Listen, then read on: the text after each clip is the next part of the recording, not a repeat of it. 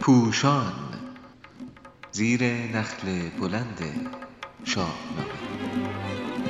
شاهنامه خانی از زبان فردوسی خردمند شماره 112 زادن سهراب در خاک بیگانه. چاپ شده در روزنامه ستاره صبح.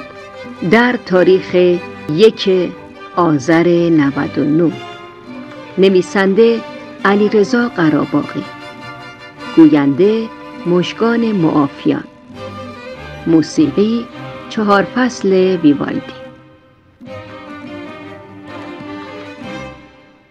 غمنامه سهراب آکنده از فضای ابهام و بازگو کننده بیگانگی و دوری انسانها از یکدیگر است.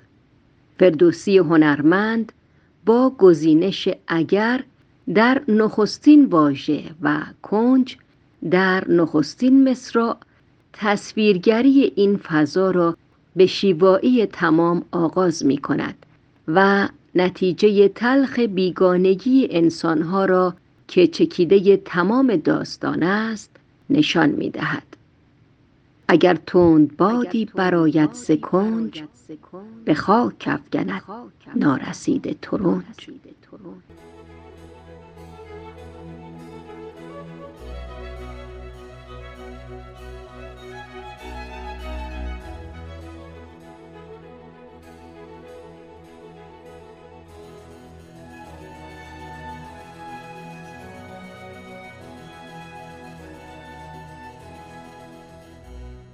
نطفه تراژدی زمانی بسته می شود که یک روز رستم هم از داد غمی بود دلش ساز نخچیر کرد. این پهلوان غمگین تنها با گم شدن اسبی که بخشی از وجود خود اوست به سرزمین بیگانه کشیده می شود. صبح فردا با یافتن رخش شاد می شود. و به سرعت باد به ایران شهر باز می گردد.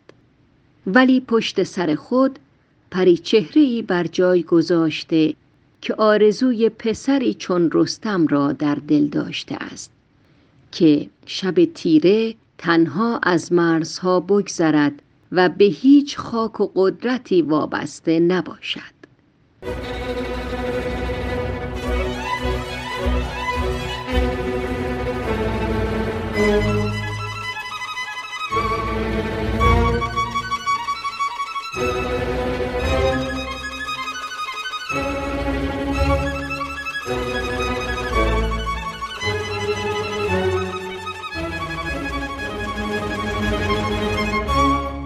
نه ماه پس از آن تهمینه به آرزوی خود می رسد و پور را در کنار دارد. تو گفتی گو پیلتن رستم است وگر سام شیر است و گر نیرم است.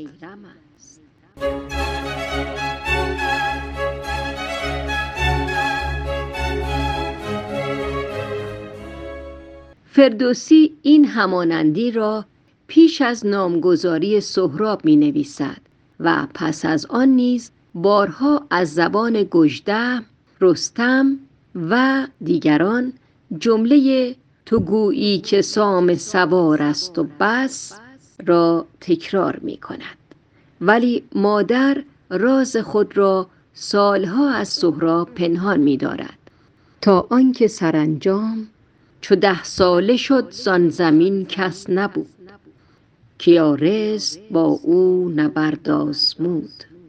بر مادر آمد بپرسید از اوی بدو گفت گستاخ با من بگوی که من چون ز همشیرگان برترم همی بآسمان اندر آید سرم ز تخم کیم وز کدامین گهر چه گویم چو پرسد کسیم از پدر؟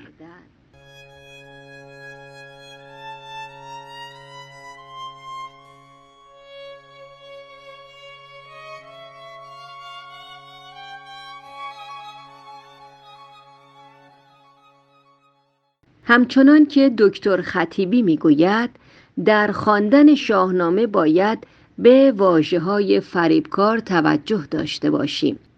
زیرا طبیعی است اگر بار معنایی پاره از واژه ها مانند گفتگو، گردنکش، همشیره، هنر و مانند آن در مدت یک هزاره تغییر کرده باشد. گستاخ نیز در شاهنامه به معنای بیپرده خودمانی رک و راست به کار رفته است.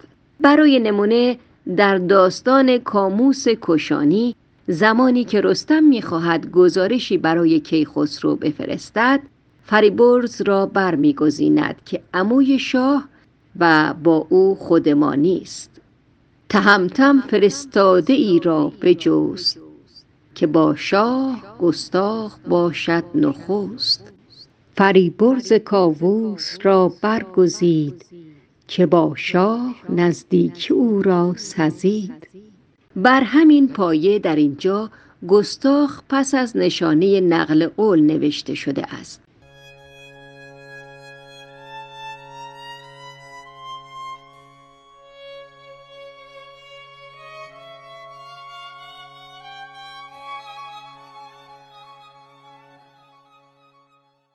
به هر روی تهمینه برخلاف خواست تهمتن مهرهی به بازوی سهراب نبسته زیرا که آن مهره در جهان شهره بود و تهمینه حتی اکنون نیز نمی‌خواهد پدر بداند فرزند ده ساله او تا این اندازه پهلوان شده است.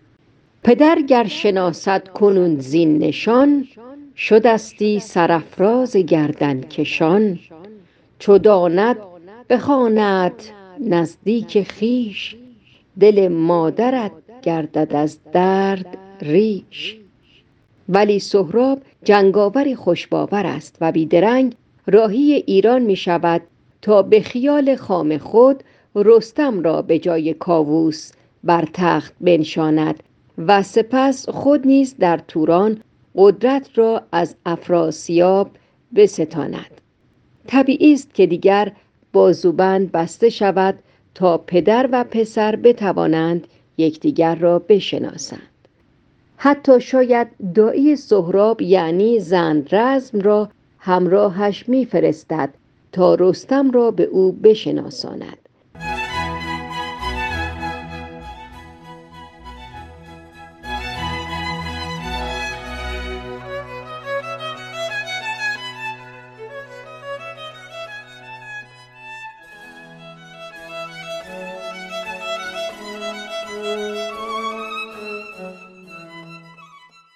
تهمینه فرصتی ندارد تا دروغهای پیشین خود را جبران کند.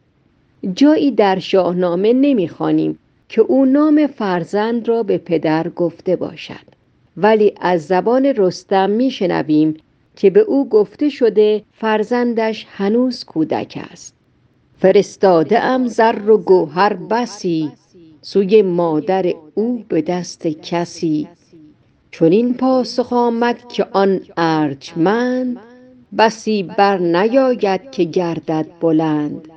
همی می خورد با لب شیر بوی شود بیگمان زود پرخاش جوی. تهمینه نه تنها فرصت نمی کند از طریق همین پیک رستم را از آمدن سهراب آگاه کند بلکه وقت ندارد نشانی های رستم را هم کاملتر به پسر بگوید سهراب حتی نشان خانوادگی خاندان پهلوانی ایران یعنی درفش اژدها پیکر را نمی شناسد. میان آگاه شدن سهراب ده ساله و حرکت او به ایران نمی تواند چهار سال فاصله باشد.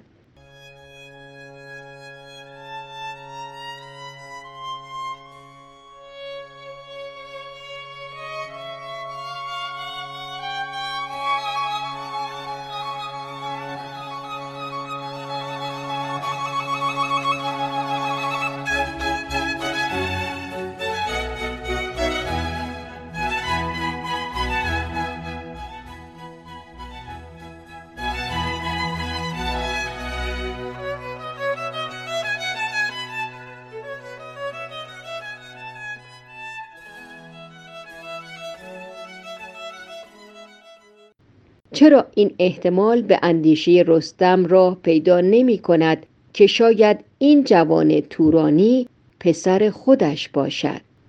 شاید اطلاعات نادرست تحمینه و نیز نگفتن نام فرزند به رستم در نامه های پیشین با برآورد نادرست گژدهم همراه می شود که سهراب را چهار سال بزرگتر از تاریخ آن دیدار پرخاطره معرفی می کند